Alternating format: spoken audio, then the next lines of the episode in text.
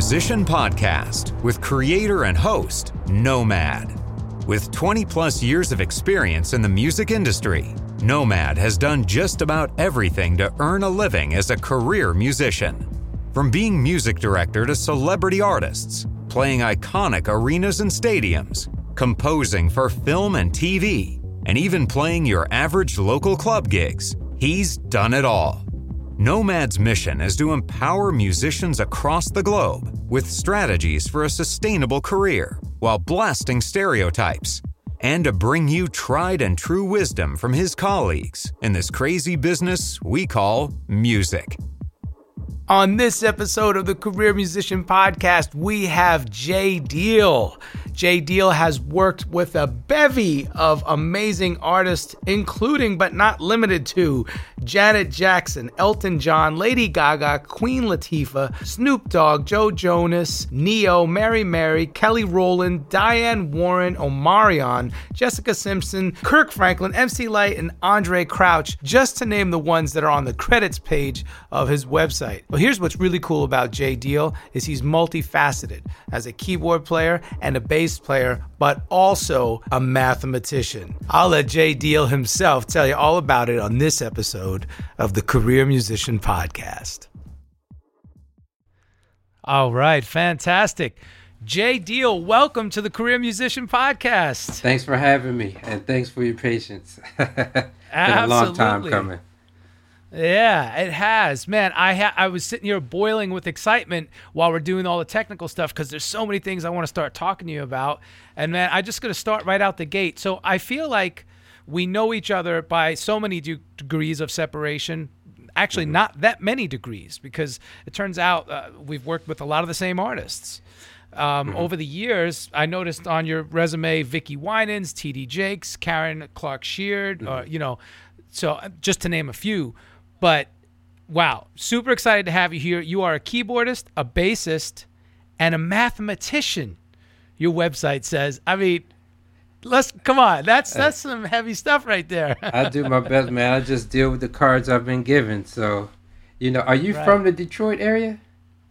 No, I'm from New York originally. New York. Okay, so you yeah. probably ran into Kern somewhere along the way too. Kern, that's right. Yeah, that's yes. how I got introduced to all those artists. So yeah, man. I'm sure if we just talk for five minutes about who we know, it's like the same circles of people.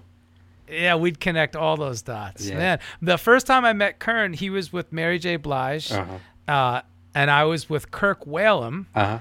and we went to South Africa together. No way, you were there? Yeah. Was it the yeah? Were you on the Della thing? Was it that? Yes, yes. Uh, wait, so circa like ninety eight? Yeah, 98, 99. Yeah, ninety nine, right bro. That oh. was an amazing experience. You were there. Yes. Okay. Well, it explains it all now, bro. So many people were there, like Gordon Campbell. I was with Dru Hill. Right. Oh, okay. So, gotcha. And Stevie Wonder and them were out there, and oh, all that kind right. of good stuff. Yes. That's crazy. Yeah. I'm finding out literally 20 years later people who were on that experience. It's so crazy. Isn't that something? Yeah, man. Wow. That yeah, was my first time in South Africa. It was gorgeous. Me Such too. A good I, time. Yeah, me too, man. I, yeah. They took us over. Um, we were in some tour bus or something, and we went over the apex of a hill, and it just showed the whole landscape and scenery. Never seen anything that beautiful in my life to this day. Right, breathtaking. Yeah. Yeah, I know you got a lot to talk about. I'm sorry, man. I'm yeah, no, we do. No, we we can sit here and reminisce forever. This is beautiful. All right, so first of all, you know, when you go to your website, really well done, by the way, jaedeal.net for those who are listening. Um, and J is spelled J A E D E A L.net. Um, I love the way you have it set up. And the reason why I'm bringing it up is because right off the bat, you start with what's kind of like a, mission statement or tagline, you know, across several disciplines, visionary, award winning composer, college professor, mathematician, and global leader. So, stellar creative execution with iconic artists uh, exemplifying integrity, integrity, acumen, and class. This is everything that the career musician embodies. Like it's, I feel like we are such kindred spirits. So that's why I'm leading with this. Okay. Uh, you know, for us to not really be close and have dialogue, although that's going to change now. Uh, I, I feel like we're just such kindred spirits. So please expound on this. Tell us a little bit about how you got started and how you were able to, you know, pull all these things together mm-hmm. into one force. I think so. That description is a story in itself. I mean, after years of being in the industry and you know the ups and the downs, I mean, every day is not that synopsis of right. my career. Like today, before right. I got on the car, I'm like, my daughter's got a headache. Uh, you know, that's real life stuff. Yeah. That's real life, you know, and and yeah, we haven't hit those um, magnificent artist moments today. We've we've had none of that today. It's just uh, calling back, uh, calling uh, Blue Cross and Blue Shield about my insurance, all regular life stuff.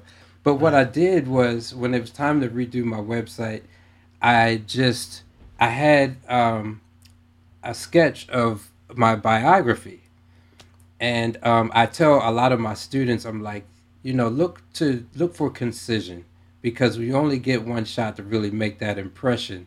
And people, if they the more that they have on their plate, they don't have time to read a lot. So I just was like, let me just apply this to myself, and I tried to just simplify and embody everything that I believe that I achieved and aim to continue to achieve in bullet points. And then I put those bullet points together into what's shorter than a paragraph. It's maybe it's not even sentences. Right. That's the other thing. Like bu- bullet points, basically. They're bullet yeah. points. Yeah. And so that is uh that's pretty much I forgot what the question was exactly, but that speaks to um just how that description shows up and it's kind of just some advice for people who are coming up. Um that's perfect. That's that's yeah. the perfect uh, uh, you know uh, explanation of of these uh, concepts and philosophies and items that you have strung together. Um, so yeah, let's start right at the top. USC adjunct professor. I, I kind of want to focus a little bit on this because that is such a big deal. And for those listeners who aren't hip to, you know, the Los Angeles scene and, and what USC is and, and the level of university, maybe if you could talk a little bit about that. Mm-hmm and uh, yeah. uh, how you got how you got into that gig. Well, Sean Holt brought me in, and he does a lot of TV stuff, a lot of movie stuff. That's and right. It's so funny that we were doing a. Uh, I'm not going to say what film festival it was, but we we were doing a local film festival, and uh, I was slated to speak in a spot, and no one showed up because of some scheduling um, issues within the festival. It was mm-hmm. literally three people in the audience at my slot when it's time to show up. Uh, but I, they said, "Do you want to speak?" I said, "I'll do it anyway." I spoke. That's right. Sean heard a little bit of it from the hallway and said, "Man, let's sit down to lunch." And he was a USC professor already in the pop pro- pop program, and we started talking. He's like, "Hey, man, come on and visit sometime. I'll introduce you to Patrice Rushen," and that's how it started. So that's how I got in. And if, if I hadn't been I guess open minded enough or just like understand how these things work to talk to three people, I wouldn't have been able to reach thousands of people at USC. Man, uh, so that's that, how I got in. that's impactful. Let's talk about that because sometimes people feel like, oh man, there's three people in the room. You know what, guys? Let's just cancel the gig, call it a night. But that's mm-hmm. definitely not the way to go. You know. Yeah, it was a it was a sacrifice. Um, at the time because I did want to go. I was like, man, and I wouldn't have been really, you know, depending on the circumstances, people would have understood. But probably knowing me and what I've uh, learned to understand, I would have connected with those three people. Say, look, here's my information. I, I, I now have the bandwidth to stay in contact with you all personally, since it's That's only right. three of you. But uh, I just was staying open to whatever was coming my way, and and it happened that way. And I, I approached my USC uh, responsibilities much the same way. There is a an art to teaching at a university level, especially a globally ranked university. But at every instance that I can get to make a direct one to one connection with my students, I go for it. Right. Right. And so that's uh, pretty much my experience at, at USC on a on a very uh, looking at it from a high level. That's brilliant. Can you tell us a little bit about the, sco- the scope of what you teach over there? I am in uh, my direct um, superior is Rick Schmunk. So he hired me. He's over the production and music technology departments there. So I teach in that vein. I teach an intro to Logic, intro to Pro Tools, a Pro Tools course, um, and then one of my favorite classes. And I get to say that because others are really, you know, we're we're just everybody gets the same basics regimented how to use a DAW. Um, right. But one class where I get to be creative and scope out the um, skill sets of the students and maximize those is a class called Advanced Desktop Production. And it's a 400 level course. Sometimes I have some master students who need a music technology requirement that they can take this course as an elective. And we talk about maximizing the uh, production efficiency and effectiveness mm. of a mm. producer from a laptop. And nice. we go into hybrid production and augmenting um, live sounds with computer sounds and the other way around, computer sounds with live. So, yeah. That's and then beautiful. I have a ton of private students there. Oh, that's awesome. Uh, piano and bass or, or production as well for the private students? it's funny, man. Like this school is so big, they have all these divisions and subdivisions. I have nothing to do with bass at that school. ah, okay, great. Yeah, yeah, yeah, yeah. so they're just finding out that I play any kind of instruments, and there was gotcha. one student that uh, Rick found out that I do some arrangements. He said, "Hey, can you help one of these private students with orchestral arrangement?" I said, "Well, sure," and it worked out. It nice. worked out. But right now, I'm primarily DAW. Um, you know. Okay. Pro Tools okay. Logic kind of thing. Gotcha. Yeah. Well, that's the perfect segue because then I noticed that you've worked with so many big artists as uh, their program, their you know their uh, what do you, their playback engineers or built hmm. helping building the show for their live performances. Talk about that. I mean, just to name one right off the top, Janet Jackson, and you know, again, the list goes on. So tell us about that, if you wouldn't mind. Yeah, um, it was around 2004 when I got my first Mac laptop. And before then, I was watching engineers uh, on Pro Tools, and I was really just watching them and studying from afar, but I couldn't actually get my hands on a computer until 2004.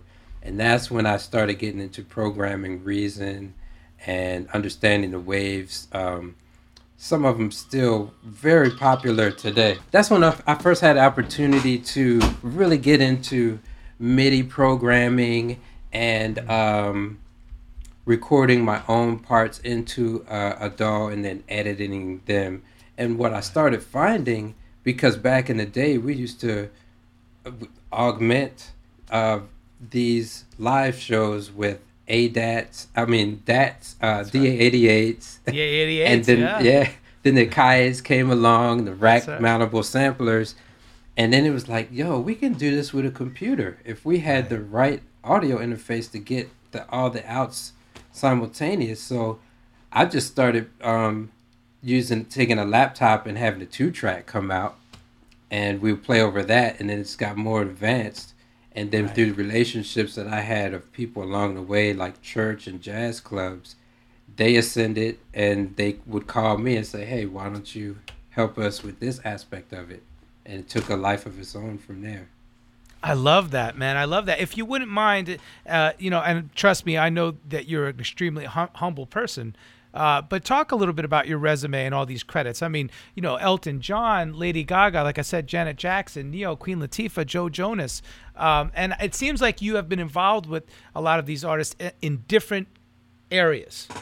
Right, right. Well, half of those people I got in through Adam Blackstone, which is somebody that I grew up with, and the things he's achieved. I mean, he's a he's Emmy nominated 2020 right now right. uh, for his Super Bowl thing with J Lo. Uh, so he took it to a whole other plane. But there was a time when him he being sure younger than I am, that he would call me and probably, hey man, I'm just keeping in contact, or you know, you got any advice, blah blah blah, and that was short lived because not too long after that, he was hiring me to do gigs. You know, if he was out of town or whatever, um, then he would call me to fill in just because he knew like, oh, this guy's solid. He communicates well. He can get the right. job done.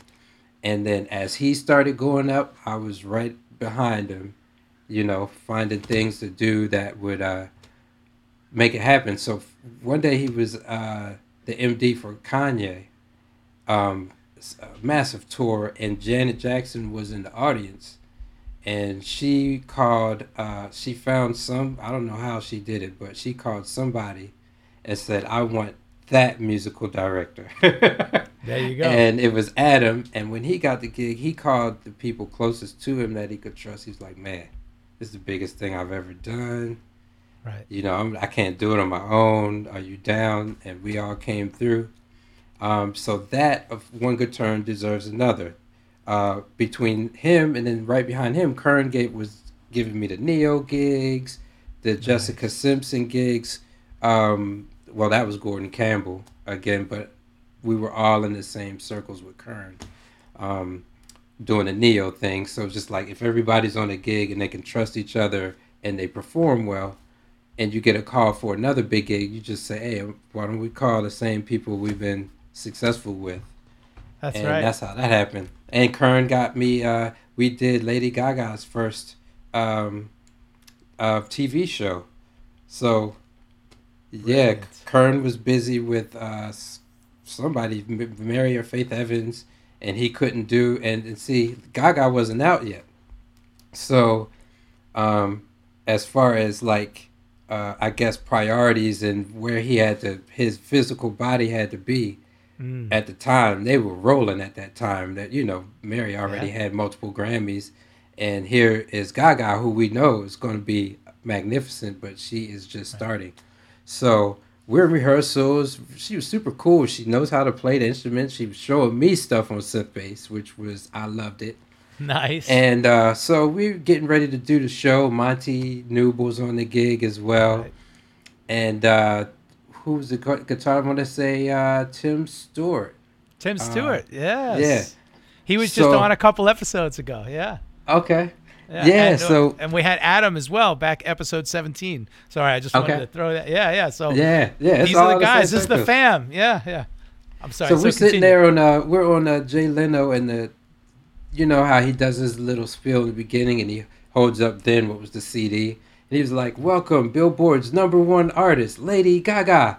And we all looked at each other like, Billboard number one?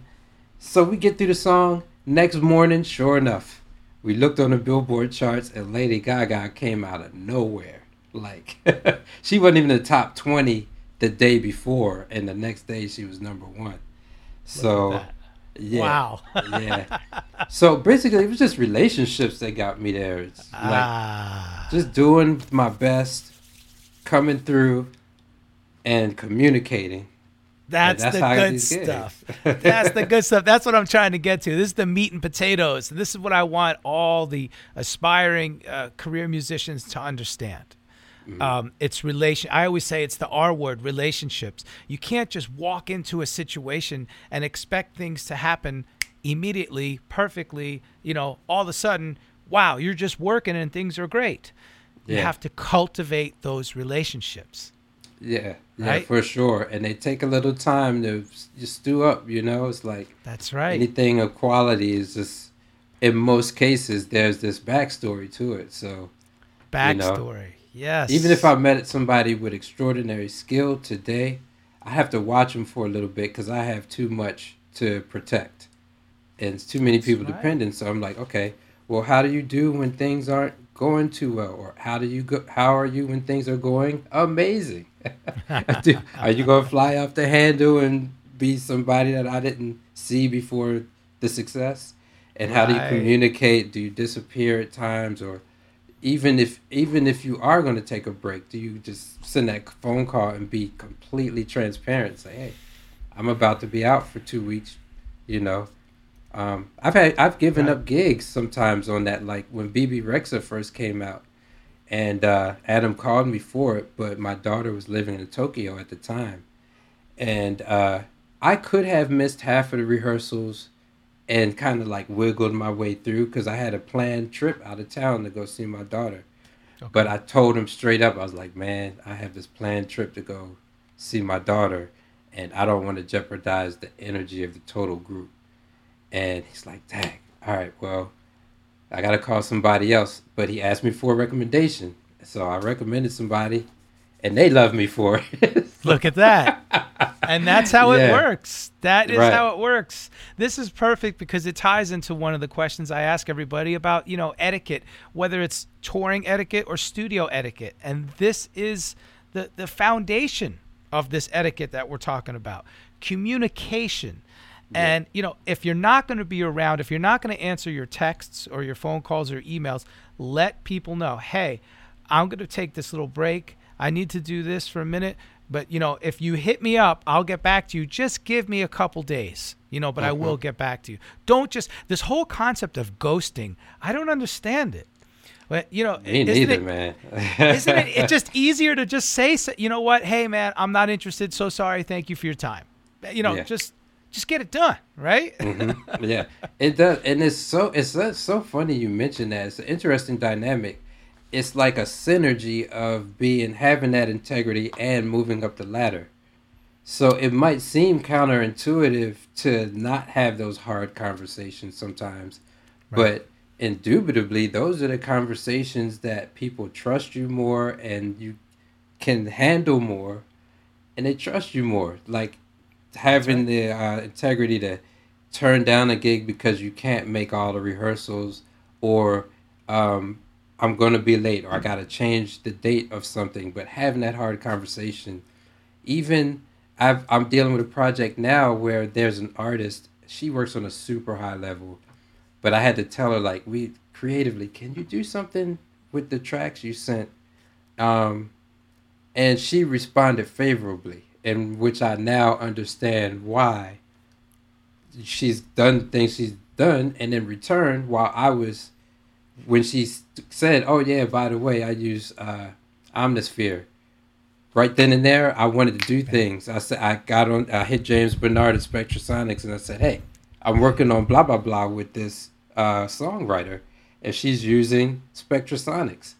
And it's just because of how she handled that situation with maturity and integrity that made it like I felt like okay, now we could move into some other realms now and get get these right. endorsements going and maybe possibly I'll call you first for another high profile situation.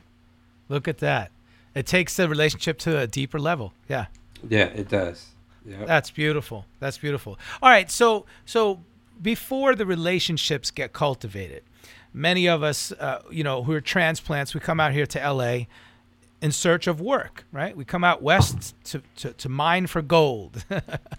uh, right. You know, and in the beginning, I remember I came out in 2005. Okay. I, prior to that, I had been emailing all my buddies and, and, and calling, you know, hey, I'm thinking about coming out. And, you know, people like, yeah, come on out. You know, once you get here, let me know. So that's the first thing I did. I sat down every morning for probably two weeks and just made phone calls and emails for three hours every morning, just, you know, diligently. And sure enough, those relationships start to present themselves. Mm. However, some of them weren't there, so I had to go audition. I'll never forget my first proper audition. Me too. See, there you go. I think we all came through that school at that point, at that point in time, you know. Yeah. It was a good uh, probably 10, 20 years of where you had to go through camp, you know. Yeah let's talk about the auditioning process. I remember what it was like for me, but I love hearing, you know, perspectives from other people. Once again, with the young career musician of, you know, with aspirations of coming out to LA and getting the gig. Mm-hmm. Yeah, yeah. know, talk about auditioning, what that was like for you. Um, that was the only audition that I did, surprisingly, and I go. was horrible.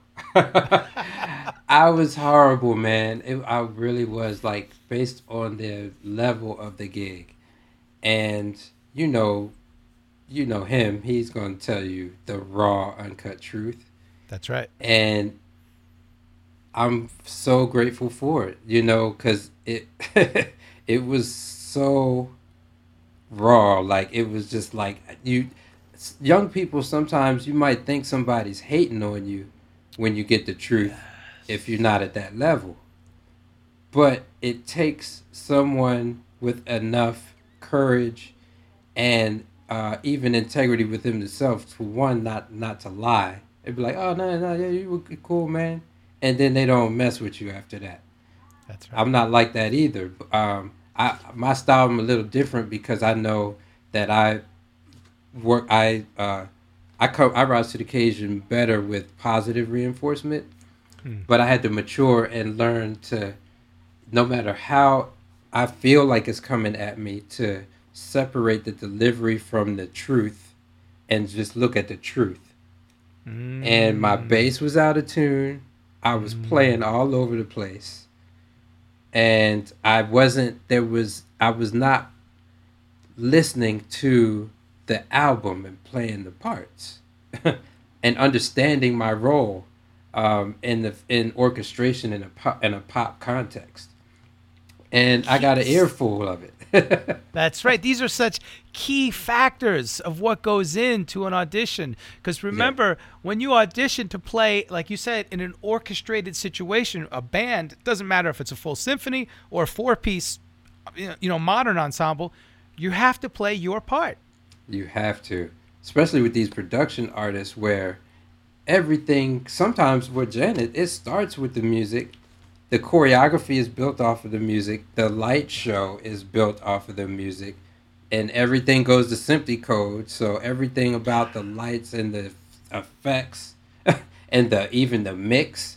So you know when I'm supposed to be holding a football, if I decide to come out of pocket and do something crazy, but the you know the engineer has that turned up for an effect, right? Right. It throws them off, and and very you know even for drummers especially or um, every little thing they do on the cymbals if that's in the music that the uh, dancers get from the beginning they choreograph to these little nuances. So you got to play the same thing verbatim from that point. That's right. And they'll that's... miss it. If they if, if they do a dance move and they don't hear that little nuance they turn it around and then the vibe gets kind of strange you I know? have I have seen choreographers look back like, "Hey, what's going on?" yeah, yeah, yeah. They yeah, they yeah. danced to it twenty times that day to the right. recording. So by the time That's they come right. in the room, they don't hear. So little things like that, and um, yeah, it helped me to grow. I after that, not too long after that, I got my first bass endorsement because I was now more sensitive to the instrument and the quality of it and the upkeep and everything about a bass that I could learn in a short amount of time, you know, because I was heading towards being one of the bigger fish in my small pond in my hometown. And then I got to LA, and it's like, yo, it's a different ball game out here. we're, not, we're not even guppies know. when we come out here, right? We're like, exactly. We hope know. somebody will birth us, really. You know. That's right. That's right. Yeah, well, that's man. that's an amazing experience. I, I have many you know stories, and they're all valuable, like you say. Uh, mm-hmm. You said something that's really important. We have to learn, uh, perhaps especially when we're younger or older. Just depends. Hopefully, we learn this lesson sooner than later. You have to learn how to separate the truth from the delivery. Yeah. that's a great line. That's a great concept. Yeah. Know. At this level, I, I found people who have a higher emotional intelligence get further as well. That's right. Um, especially in being artists, it's sometimes hard to separate or compartmentalize what you do from who you are. So mm-hmm. it's not like I'm saying I don't accept. Like let's say if there's a a, a player Johnny, it's not like I'm saying Johnny. I, I'm not saying I don't accept you as a person because this that you're doing needs to be better, you know. But uh, even as a pro- music producer, I used to really get taken personal when somebody didn't like it. But now I look at it like I want everybody to like it, or at least a high percentage of people from a mathematician's point of view. So if somebody tells me they don't, I take it as a challenge to say, okay, thank you for that feedback because next time you hear this joint, That's right. That's right. And the most successful corporate entities survive by that feedback. Indeed. You know? And you want to work with them, so That's yeah. right. We yeah. need that feedback for ways to, to improve so we can figure out how to, like you said, fine tune those nuances on ourselves, right? Yeah. Yeah. Always getting better. And, you know, take not taking it personal personal is good for someone's not only their mental health but their physical health. It's all related, and I get it now. If I walk in the room and I look a little younger than my actual age, and people know how old I am, I might get an extra gig, or you know, now it's like consultation in this stage of my career. People value my opinion, but I have a peace about me when I come in the room and and some answers to some really tough questions and a delivery style that keeps everyone connected and peaceful, solution oriented. That's so right. that's how I'm able to transcend like coming out of a musician. I had to take that feedback from the auditions and say, okay, this is it. But then getting into a producer and a musical director in my 30s. And now there's musical styles change and people's lifestyles. I got my daughter now. So now it's kind of consultant. People call me on the front end of things because I've done so many things. And this is how I carry myself as a, I, I guess I can call it a wisdom artist. I'm still an artist, you know. Hey, it's Jae Deal here, and you're listening to the Career Musician Podcast with Nomad in the house.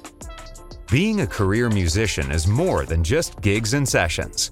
Are you a career musician? Find out on the Career Musician Podcast, streaming everywhere. Subscribe to the brand new Career Musician YouTube channel, now streaming all of the Career Musician Podcast episodes. That's right. But, I just yeah. lo- I just love the way you package things up and deliver it. And I noticed something. I think it was on the, the JammCard app that I hit you up.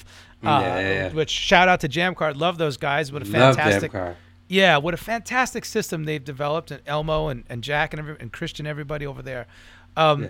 But you said something on there. You said uh, an altruist, and I said, "Oh man, altruism! I love that." You know, once again, I just love your delivery. You know, your wisdom artist, altruism. You know, acumen. These are all term. This is all terminology that I, toss around on a daily basis because, like the title suggests, this is a career. Yeah. You know, we don't just play for fun. We don't just noodle around and do a gig, at, you know, like we used to when we were teenagers. Right. We built full-fledged careers out of this. Indeed. I love how you put that because I can know- cut grass for money, but if I could also build a team of people and have a landscaping company and build a career, Now that's a career. Thank that's you. a career. Yeah, you know what I'm saying? right. You're not gonna Versus- run out of clients that way. Versus when you were 14 mowing lawns in your neighborhood for a couple bucks, that's different. But then you Right. build a ca- man. That's Yeah. it. Beautiful. Yeah. All right. So uh, look, I could sit here and ask you a million questions. So I'm trying to be very, you know, pinpointed to get to the real good stuff here. Um, Okay. Let's talk about studio because you mentioned a little bit about the touring etiquette and the audition process. But let's talk about studio etiquette. I think once again, like you use the example, hey Johnny, it's not that I don't like you as a person. I just think that part that you played needs to be tweaked. We need to flip it like this. And I think that happens a lot in the studio. I also think that a lot of times, again, I say this, but you know, when we have less experience, we think we could just blurt everything out that we're thinking in the studio. And the producer is just like, hey, wait a minute, buddy. I'm producing this, you know? Yeah. Talk about that studio etiquette from your experience. Uh, Yeah, I've I, I've earned my stripes in that. You know, especially if you have a if you've been blessed to see some things happen at a young age.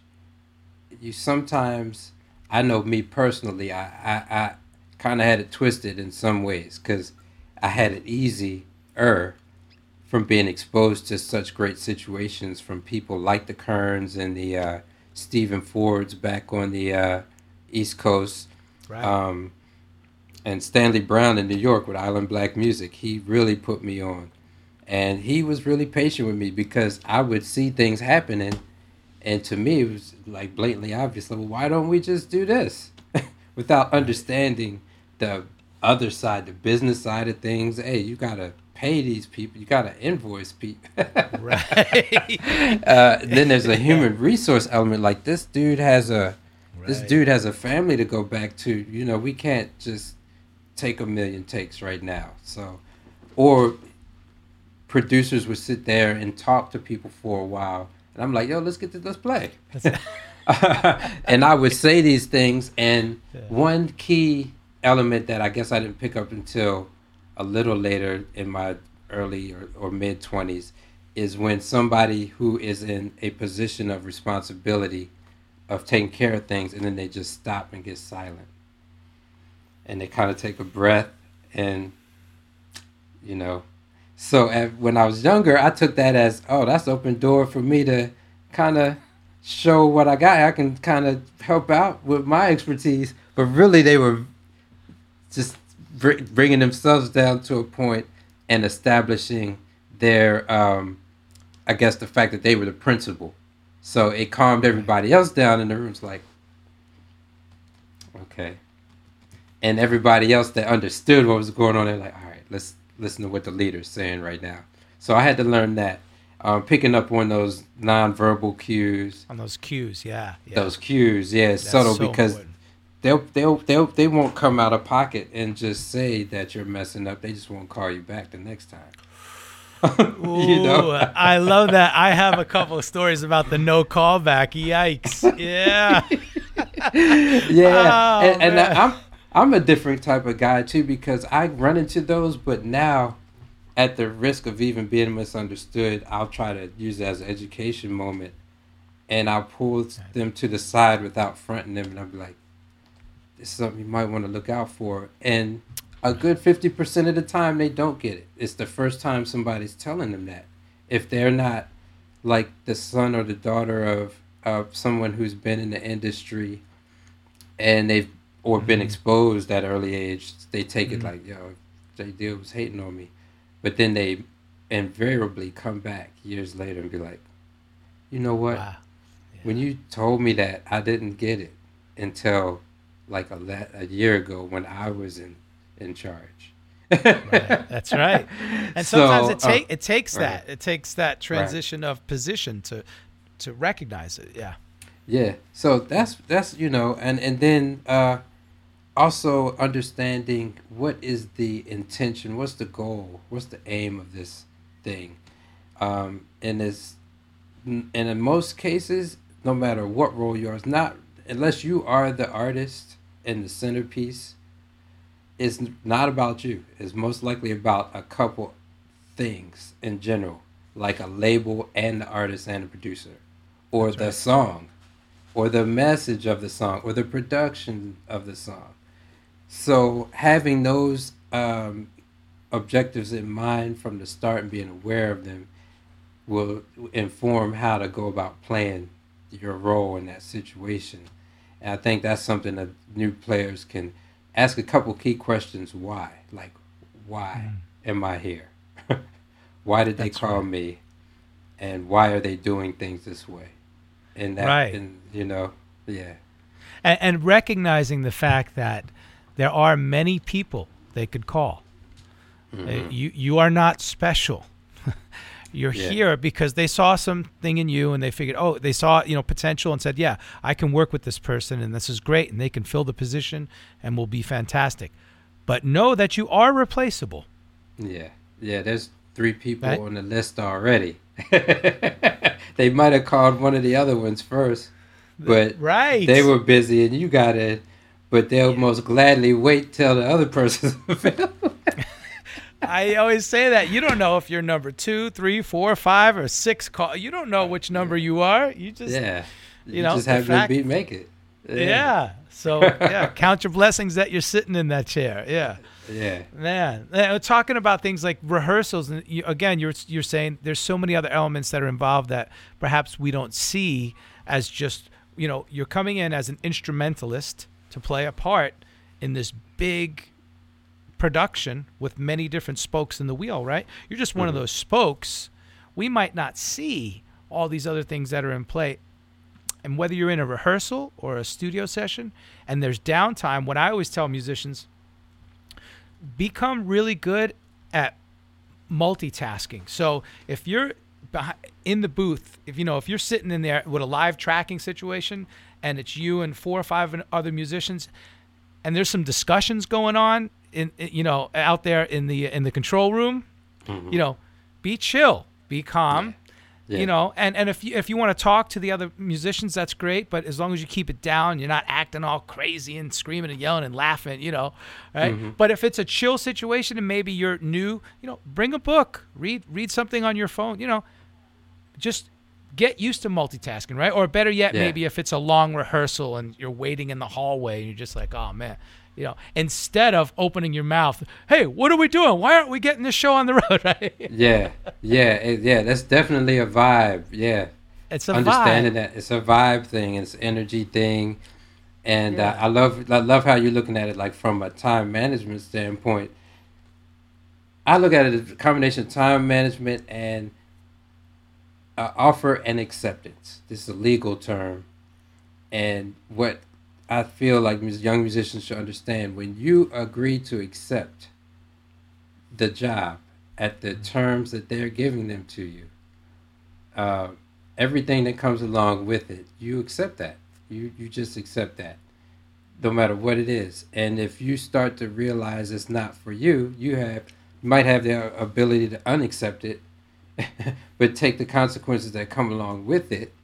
You uh, know, so yes. don't complain about what you accepted you know, whether it's the dollar amount, the time that's spent to do it, the way the music is getting to you. And if you feel you're going to climb up the ladder, then challenge yourself to get a better gig. If not, uh. take what you accepted and do your 100% best at it, make the most of it. And and sometimes you have to make decisions to move on to climb up the ladder. I know I did there was stuff where I was like, no, I can't accept that right now. I can't right. accept that dollar amount for the amount of time you're asking me to put into it. And then I had to accept being home, not getting paid anything until That's something right. better came along. I, I just had to accept right. it. Yeah, it's and acceptance. Then, yeah, that. And it worked out, you know, eventually because when I was home, I was like, all right, well, I need to be that guy in Pro Tools. So I would just yeah. go hard and I wasn't getting paid in currency. I was getting paid in um, learning agility and, and ability and skill sets. I was paying myself. That's right. And then I had extra things to raise my market value when it's time to find other gigs. And then I said, now that Janet Jackson, let me think if I can accept that. Yeah, I can yes. accept that. Yeah, I can accept that. Well, I can accept that you are you are restocking your toolbox is the way I like to look at it. You're making sure that when you walk in, you have the biggest toolbox that anybody's ever seen. Whoa, this guy's skill set is amazing. He could do X, at, Y, Z. You know, at every level. Because even this, yes. everything's temporary. You know, this season uh, of my life is not going to last for long. you know, right. being a consultant, cool. There's going to be some other cats who are working their way up the ranks from apprentice to finally musician to uh, arranger. In that regards, it's like, okay, well, let me build my own situation. let me put the money into something that reflects my values and and dishes out the type of entertainment or exposure to the type of music and artists that I'm into and I'm writing the checks. Or my team is writing the checks and we're putting this out. So. That's right. I love it. Perfect segue into my next topic here business acumen you know, and how uh, how growth is such an essential part of what we do. Once again, looking at this as you know, I'm not just a musician; I'm a business person, mm-hmm. and and how does my growth affect uh, you know my next stages and, and like having the the acumen mm-hmm. to know, yeah. hey, I need to implement this. I need to uh, I need I need to uh, delegate and and build a team. Yeah, yeah. You know, I so I do that for I do that. I do that for projection out into the world, people who perceive it, the universe, and for myself.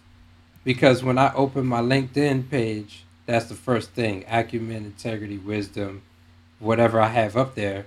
It's a message to me sometimes. like, bro, yeah. this is what you want to be. This is what you you've worked on to be, but this is who you are. You're giving. I'm giving myself that message, but it's also projecting out into the world.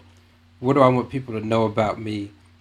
And that that works for me. I guess people need to find what works for them, but for me, people eventually can find out that I play instruments or I'm connected to USC or that I've done things with Janet Jackson, but I've figured out that putting that statement, putting my mission statement in so many words up on every platform kind of weeds out the people that I really don't care to deal with anyway and attracts a whole nother set of people like yourself. you know. Well, thank like, you, ditto. yeah, you know, so um the business acumen part I just started learning early. I'm like, okay, mm-hmm. as great as these people are as artists who are right are signing the checks. Like Janet does movies, she has mm-hmm. children, and she's not on tour all the time. So when she needs to take a break for her, what am I going to do? You know, am I going to mm. get more clients or am I going to diversify? Am I going to have some fun sitting in a financial instrument that aren't dependent on what entertainment is doing right now or how the mu- music, uh, how the record industry is performing? So, right. um, and how can I have them play against each other? How can I use my connections and relationships in music to feel to fuel assets in the financial realm and vice versa? Um, so I think that's something that people who get that early on in their career and lift the stigma off of what a full time musician is. Because you can be a full time in your spirit, but as far as full time with your minutes and hours and your dollars, you know, you're not sitting there doing that 24 7. Let right. your money work for you 24 7. That's right. talk, know. talk, preach, man, preach. Come on, tell us. So it's like, and, and I'm not ashamed. It was really 2015. I was literally cleaning toilets in a nursing home in 2015 because we needed money for my family. That's right. And this is after uh, some big gigs, and yeah. still having a gig at church, you know. But we wanted a life for ourselves that I felt I would take the charge to not uh, just take the setbacks that I had in the industry and just sit around and wait. That's right. So I got my mental health together and I purposely put myself in a position to uh, appreciate the value of time and money again and mental health in a way. So I was just back to basics for myself, man, and um, it really helped me to. That's how that's how I worked my way into doing things that got me into USC again. Um, it was total redesign of my career at that point, and not being ashamed to be uh, someone that, who handles my responsibilities by any means necessary, right. and not feel like it diminished my, me as a creative. And uh, man, um, you could say that statement a million times over. That's so heavy and important for people to understand. Mm-hmm. Yeah. That it doesn't diminish you as a creator. Not at all. And it's really society that's got it messed up. It's really that's the right. culture that's got it messed up. But we are human we have lives, we have families, responsibilities, and you know, there's a narrow, there's a perception that's so narrow of what success is that's been perpetuated, especially in America, it's capitalistic it's built on passing dollars around. And the music, the powers in the music industry have no matter how's been and exploiting that and images of what's successful, what's going to make money, and they make these decisions. And it is very hard to deal with that being a creative, especially in this country, and it's probably world spread worldwide now. But um, do I, I just posted on Facebook yesterday. I said, choose one. Would you rather me listen to your music and never buy it, or buy your music and never listen to it? That is fantastic. uh, can I use that? I'm gonna I'm gonna have to borrow that, bro. yeah, yeah. I, I, I did. It was for me too. So when you say it oh, again, it'll bounce back, and I'm just like, what are we doing it for? And in a in a climate where the world is changing and we're challenging how what we think about everything. Everything. I, yep. It's going to go back to artistry and like, what am I doing this for? Am I okay with being listened to and not heard, or somebody just put money into it and they don't give a damn about what I'm saying? But right. at least I'm free on the inside, and I'm doing it because this is what I want to do, and I'm going to say it the way that I want to say it, and I got a message to get out there in my my way you you just skillfully and so articulately answered my next question without me even having to a- ask it. Great minds think alike. the question was, what are your principles and methods, and what does being a career musician mean to you? You just answered it, man. That is brilliant. Uh, thank you, and I love something. Uh, yeah, something else you said. I had to get my mental health together, which yeah. means and that and again, that's not in a negative connotation. That's saying I had to get my perspective yeah. of success and and being a creator and real life. I had to get those perspectives tidied up, right? You had to do some house cleaning within yourself. Had to. Had to because there's so many other things and people will when you say like numbing yourself, people will point to alcohol and drugs, which definitely are in that category, but what about being inundated with accolades and numbing yourself that way and uh, yeah. the chase it could be like you know yeah. chasing your love interest or whatever mm-hmm. and getting drunk off of that and then it's finally like okay let me be sober minded and really what why am i here on earth for one Existentialism, baby. Yes. Yeah. Yeah. Let's get that together for Let's one. Let's get deep. Yeah. and then if you got uh, anybody, if you have anybody really that cares about you, and that's just a human condition, being connected. Like, what am I? What's my? What is my position with these people to whom I'm connected? That's and right. how does that interplay? You know, and I was isolated for a long time chasing. I, I that's I was gonna say that too. I allowed myself to change my dreams and my goals. I, you know, I, I it takes a certain amount of rigor and discipline and and uh, kind of uh, almost narrow vision to go for go, but allow yourself to change your mind as well if it's for the betterment of your health and the relationships. So I got back to getting cool with my family again. Yeah. Because um, I thought they didn't understand me as an artist. Like, I'm moving to LA. what are you chasing right. out there? No, y'all don't understand me. Yeah. Uh, and they might, they might not.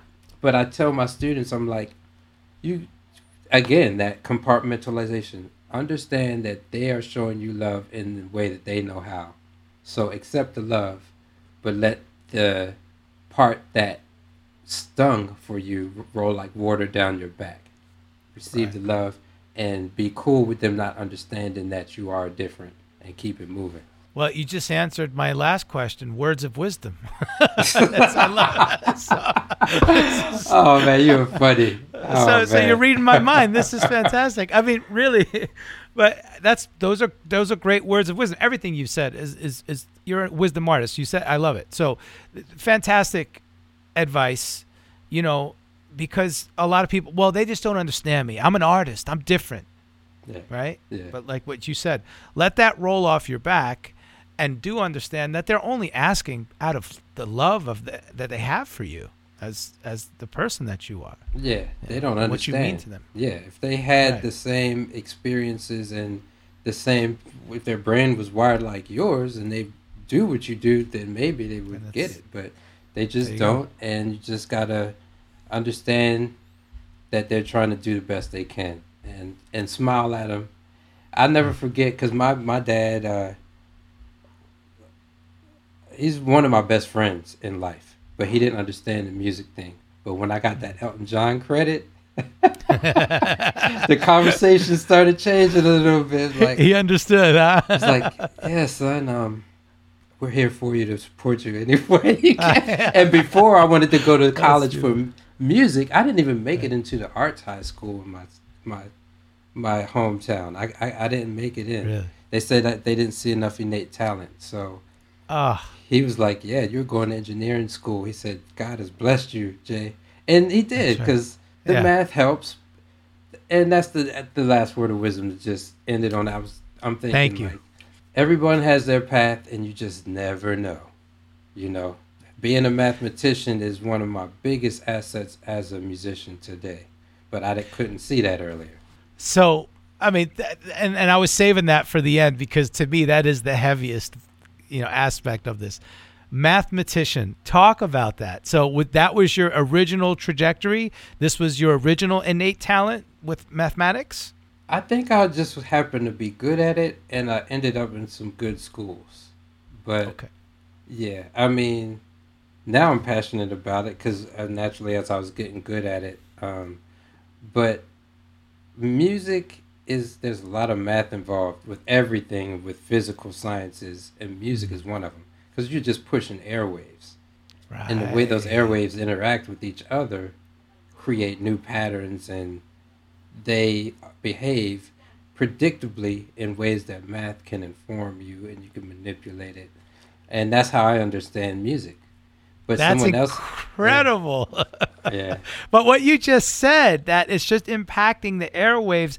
And how do we get timbre and tonality? Well, I guess that's just a different equation of airwaves, then, right?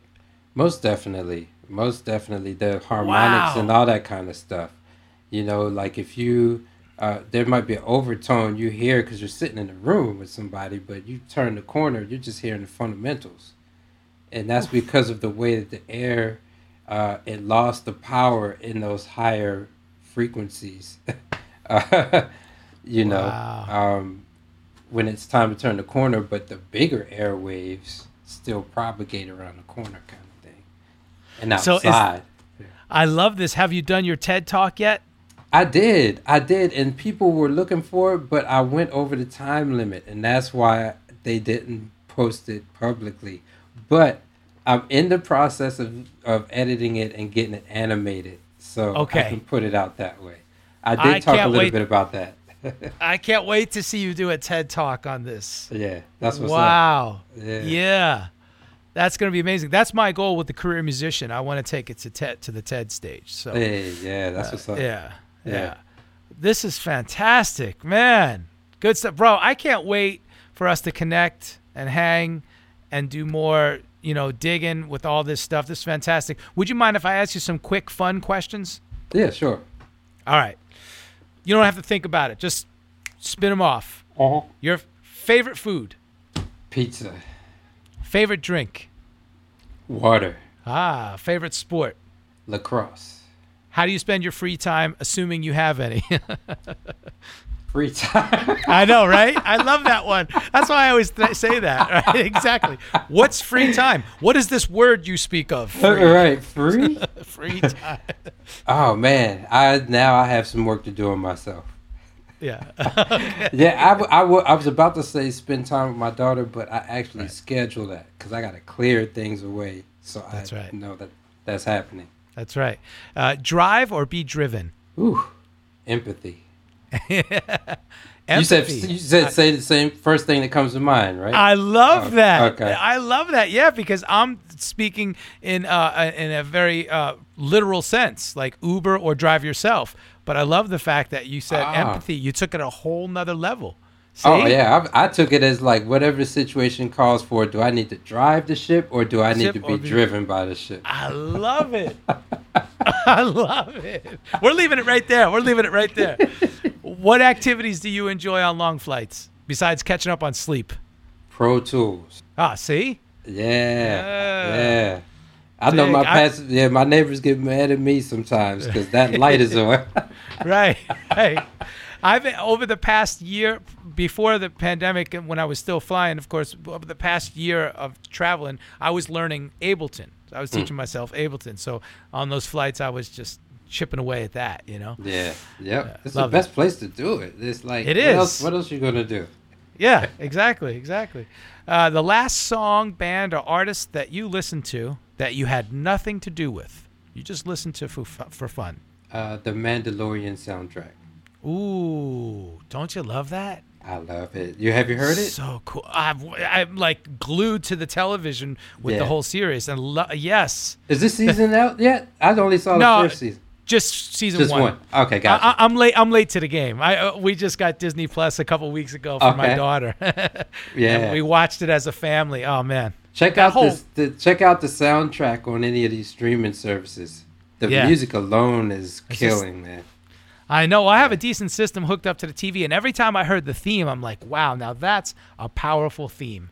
Yeah, yeah, ah, yeah. Love that. Love that. All right, good, good, good, good. Uh, what song? Well, let's say band or artist that really made an impact in your life that changed you, changed the way you thought about music. You know, Yellow Jackets. Yellow Jackets. Yeah, between them and Maurice Ravel. Maurice Ravel. Oh, see, Yeah. I love that. Oh, we didn't get to talk about that. Your classical background too. Yes. Okay. I love Mm, yeah, that you have yeah. both sides. I'm the same way. Yes. Okay. Good. Good. Good. Uh, favorite TV show or movie? Now I know The Mandalorian might be one of them. Star or Wars. Okay. I've I haven't owned a TV since uh, 2001.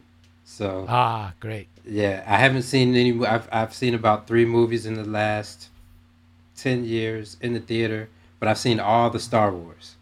Right. Gotcha. Gotcha. Gotcha. Gotcha. Yeah, Yeah, yeah, yeah. What we're similar age. I remember, man, coming up uh, with the little action figures and all the Star Wars stuff. I mean, that, Yeah. that's that's that's beautiful. Shopping online or brick and mortar? online. Okay. And your dream dream collaboration. You've had so many already, but if you could, dead or alive, if you could say, man, I this is my dream. Yellow Jackets. Yellow. Yeah. There you Yeah, go. yeah. Yeah, yeah. Yeah. And that's Bob Mintzer Uh-huh. on horn. And tell run through the band again.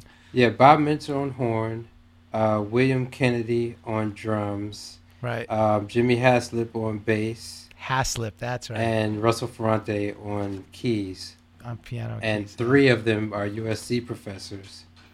So when I walked in my first day, and they and and Russell Ferrante and Bob Mintzer were like, "Hey Jae," I was like, "Oh God, I can't believe it."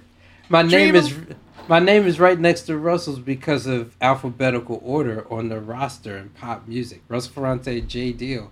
Every time I see it, I'm like, "Yo, what is going on?" Come on, man, that's amazing. So your dream came true. Yeah, it really is. A, that's why collaboration wise, it, Yeah. it kind of is in the education space. You know, we're in the same entity. But wow. yeah, a I lot of my love it. dreams came true. All right, this last question is usually easy, uh, not so easy to answer, but I have a feeling I kind of suspect the answer. What would you do if you weren't a career musician? And because I know your propensity for math, I kind of suspect it might be there. You know, Mm-hmm. is that true? If you weren't a career musician, what do you think you'd be doing? A lawyer. A lawyer. Yeah, most I like that. definitely. I Yeah. like that. hmm I could see it. Yeah, cause I, I I feel they can help people. So Yeah. and my dad, he successful in his own right, and he went out and got a law degree and just it never intended on being a lawyer. He said, "I just want the knowledge so I can help people." That's So, awesome. Yeah. Wow. Jae Deal, this has been a treat to have you on the Career Musician Podcast, man. Oh man, this is awesome. I'm so grateful that you called me. Thank you. And I can't wait to uh the way you set it up and prompt these cuz I don't talk like this all the time. yeah, you're you're a master interviewer and it's like you get it. Oh, thank you. So I really appreciate you, man. Ah, thank you so much. I can't wait till we can collaborate on something in some manner yet to be determined. Oh, I'm about to hit you up. Watch. I got something Ah. for you. That's beautiful, beautiful. yeah. All right, my friend. Yes. Until the next gig, if you've enjoyed today's interview, please leave a review and subscribe to the Career Musician Podcast. Help us continue to provide you with new and engaging content by getting our ratings up. Please subscribe and leave a review on Apple Podcasts. I'm just a nomad, nowhere man. Writing the songs in this one man band. A nomad,